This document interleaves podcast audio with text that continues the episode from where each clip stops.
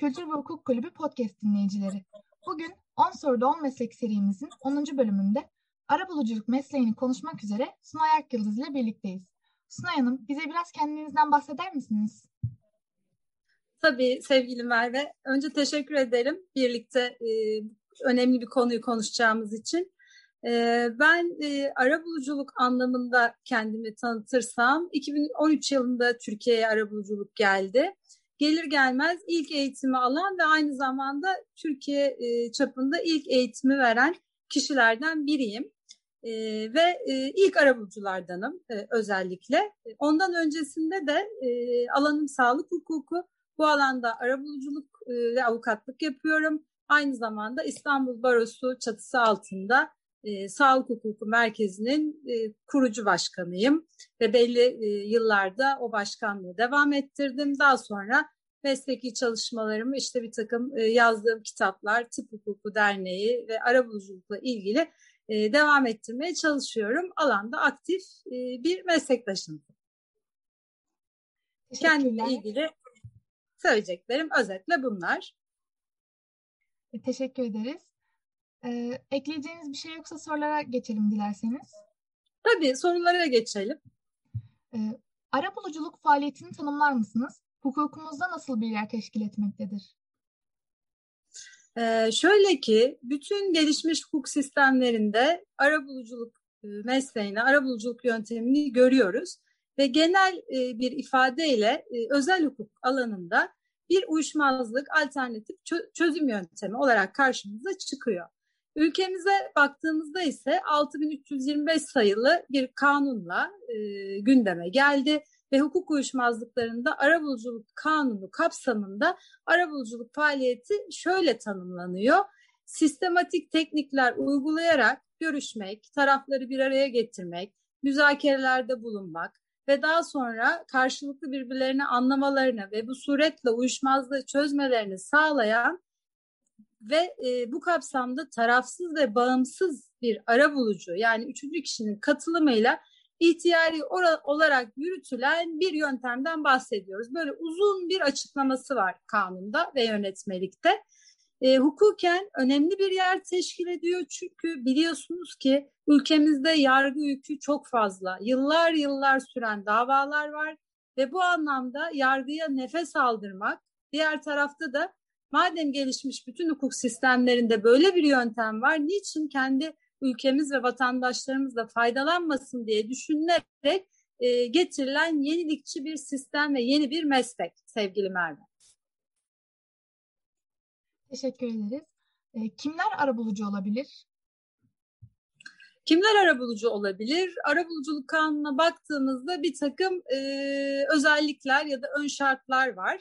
Öncelikle Türk vatandaşı olmak, meslekte, meslekte 5 yıllık deneyim, tam ehliyetli olmak, belli cezaları e, işlememek ve e, son e, eklenen maddelerden biri terör örgütleriyle iltisaklı, irtibatlı olmamak gerekiyor. Bunlar eğer bu burada bir sakınca yoksa bir eğitim alıyorsunuz. Bu eğitimi tamamladıktan sonra da bir yazılı sınava giriyorsunuz. Bu sınavda da başarılı olursanız arabulucu oluyorsunuz. Daha sonra da e, uzmanlıklar var. Belki ilerleyen sorularda o da gelir. E, daha sonraki eğitimleri de tamamlarsanız bu kez de uzman arabulucu olarak e, çalışabiliyorsunuz. E, sıradaki sorumuz da biraz bununla bağlantılı. Arabulucu olmak için hangi aşamalardan geçmemiz gerekir? Eğitim konusunda bizi bilgilendirir misiniz?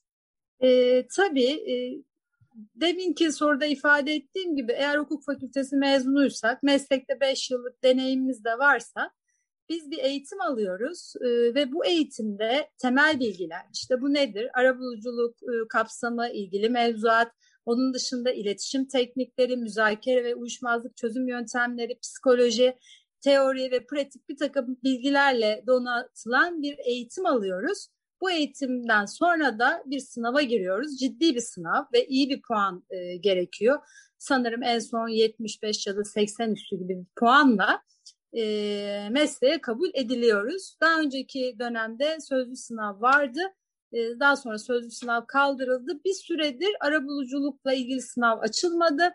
Yeterli sayı mevcut diye e, sanırım iki iki buçuk senedir e, insanlar bekliyorlar. Eğer bir kontenjan olursa tekrar sınav açılacak ve arabulucu e, olabilecek diğer meslektaşlarımız da. Arabulucu olmanın koşulları hani çok özetle bu. Ee, onun dışında da şunu belirtmek gerekir. Adalet Bakanlığı'na bağlı bir arabuluculuk daire başkanlığı var. Çok aktif çalışan ve bunların e, tabii e, bir e, listeleri var. Eğer bu arabuluculuk listesindeyseniz arabuluculuk faaliyetini yürütebilirsiniz. Tamamdır. Bu mesleğin ne gibi avantajları ve dezavantajları mevcut? Ee, şöyle, önce avantajlarından bahsedeyim. Her şeyden önce çok az masrafı olan bir yöntem.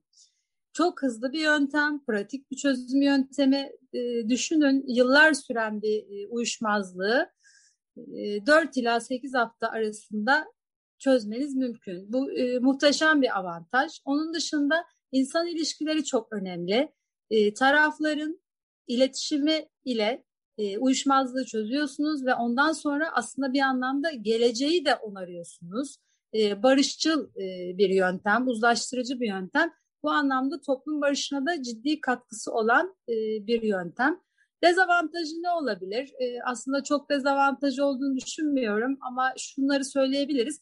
Yeni bir meslek, bilinirliği az. Hani 2013'te başladı ama e, dava şartı arabuluculuk olduktan sonra insanlar daha çok tanımaya başladılar. Ondan da belki bahsederiz. Bunun dışında kurumsal mesleki bir örgütü yok ama olacaktır. E, mesleki standartizasyon anlamında bir kanun bekleniyor. Araya pandemi girdi. Bu kanunla birlikte e, belli bir standart sağlanacak. Yani arabuluculuk merkezleri olacak. Yani belli donanımda e, ki ofislerde olabilecek. E, ve e, onun dışında da e, bir dezavantajını e, düşünmüyorum. Bence e, son derece avantajlı bir yeni meslek. Evet. Bir dosyada arabuluculuk yapmayı siz mi tercih ediyorsunuz yoksa sizinle irtibat kurarak bunu talep mi ediyorlar? Ee, iki türlü uygulama da mevcut. Ee, başta bahsettiğim gibi 2013 yılında kanun çıktı. İhtiyari olarak e, arabuluculuğa başvuruluyordu. Yani isteğinize bağlıydı. Fakat bir kısım davalarda 2018'de önce iş uyuşmazlıklarında, 2019'da ticari uyuşmazlıklarında ve en son 2020'de tüketici uyuşmazlıklarında dava şartı haline geldi. Yani bu şu demek, zorunlu olarak bir davayı açmadan önce ara buluculuk yöntemini denemek zorundasınız diyor yasa koyucu.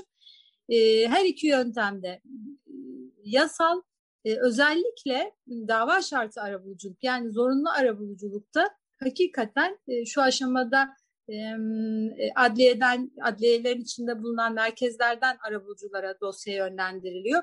Hiç tanımadığınız, bilmediğiniz insanların e, uyuşmazlıkla ilgili evraklarını alıyorsunuz, inceliyorsunuz. Daha sonra çözme imkanınız olabiliyor çok kısa süresi, sürede. Bu çok büyük bir başarı, güzel bir sonuç. Bu olabiliyor. Onun dışında da insanlar sizin arabulucu olduğunuzu biliyorlarsa, bu alanda da uzmansanız, hani iyi bir isim yapmışsanız size geliyorlar. Diyorlar ki örneğin kendi alanımla ilgili sağlıkla ilgili bir sorunum var. İşte bir ameliyat oldum. Ee, on, onun sonrasında çok ciddi bir zarar gördüm. Ben dava açacağım ama dava açmadan önce bir doktorla, hastaneyle e, arabuluculuk yöntemini denemek istiyorum diye size gelebiliyorlar. E, siz de karşı taraf da kabul etmişse arabuluculuk sürecini başlatıyorsunuz ve e, belki de yüzde elli e, oranla çözüyorsunuz. Bu dava haline gelmiyor. E, ihtiyari arabuluculukta da, zorunlu arabuluculukta da e, hakikaten e, çok ciddi uyuşmazlık e, çözme sayısına sahibiz. E, bunların ikisi de e, mümkün. Yani e, zorunlu olarak sistemden de bize arabuluculuk dosyası gelebilir ya da insanlar bizi tanıyıp bizi seçip de gelebilirler. E, sıradaki sorumuz, arabuluculuk yapma sürecini bizlere anlatabilir misiniz? Tabii e, öncelikle uyuşmazlığa konu e, bir dosya geliyor önünüze. Evraklar geliyor. Bunları inceliyorsunuz. E, eğer e, zorunlu dava şartı arabuluculuk da olsa, ihtiyari arabuluculuk da olsa hazırlık, hazırlık, hazırlık diyorum ben. Çok önemli. gerçekten uyuşmazlığı anlamak, tarafların e, düşüncelerini anlamak. Burada e, hazırlık dediğimde hem konuyu incelemek, varsa işte evrakları e, incelemek, e, taraflarla iletişim kurmak, onların düşüncelerini, duygularını anlamak e, ve daha sonra e, uygun bir toplantı tarihi belirleyerek bu e, zaten arabulucunun kendi e, ofisinde belli e, donanıma sahip yerlerde olmalı diye düşünüyorum ben de. E, burada e, tarafları e, ağırlamak, e, konuyu e, masaya yatırmak, e, yeni bakış açıları oluşturabilmek ve e, bu kapsamda anlaşma ihtimalleri varsa gerekiyorsa ikinci bir toplantı tarihi vermek ve bir ya da iki toplantı sonunda bundan fazla da olabilir birlikte görüşmelerle veya ayrı ayrı görüşmelerle belli bir sonuca varmak. Bu sonuca vardığımızda da bir anlaşma tutanağı veya anlaşmama tutanağı e, düzenleyebiliyoruz. Ve e, sonuç olarak da bu e, sonuç ne ise hani anlaşabilir taraflar anlaşamayabilir. E, hiç fark etmez. Bu son tutanağı e, sistem üzerinden, UYAP üzerinden e, arabuluculuk daire başkanları daire başkanlığına gönderiyoruz. Bu şekilde arabuluculuk süreci tamamlanıyor. E, Tamamdır. E, yedinci sorumuz hangi durumlarda arabulucuya başvurulur? Genel olarak özel hukuk uyuşmazlıklarında arabulucuya başvurulur ve e, özel uyuşmazlık dediğimizde, özel hukuk uyuşmazlığı dediğimizde bir, kamu düzenini ilgilendiren bir husus olmayacak. iki aile içi şiddet içeren bir e, uyuşmazlık olmayacak. Bunun dışında tarafların serbestçe iradesiyle e, çözüme ulaştırabilecekleri her özel hukuk uyuşmazlığı arabuluculuğa konu olabilir. Genel çerçevesi bu. Sizce bir sizce bir arabulucuda bulunması gereken özellikler nelerdir? Ee, özellikler nelerdir? Tabii öncelikle bilgi, mesleki bilgi. Ee, bu kapsamda arabuluculukla ilgili mevzuata hakim olmak çok önemli. İkinci olarak e, taraflarla doğru ve pozitif iletişim. Çünkü arabuluculuk mesleğinin hukuk bilgisi kadar e, önemli olan kısmı e, psikoloji, insan davranışlarını e, anlayabilmek ve bir müzakere e, yürütebilmek becerisine sahip olmaktır. Bu anlamda taraflarla iletişim konusu ikinci olarak çok önemli. Ondan sonrası e, uyuşmazlık konusuna hazırlık e, mutlaka önemli ve e, müzakere ile sorunun çözümü, çözümüne odaklı bir iletişim önemli. Sabırlı olmak önemli. E, hukuk mesleğinde bu önemlidir iletişimle birlikte. Onun dışında da son olarak e, kayıt tutmak ve yasal düzene uymak. Bunlar hani ana başlıklar mutlaka arabuluculukta bulunması gereken özellikler diye düşünüyorum. İnsanlar tarafından sıkça karıştırılan uzlaşma ile arabuluculuk arasındaki farklar nelerdir? Aslında e, son derece net aradaki fark.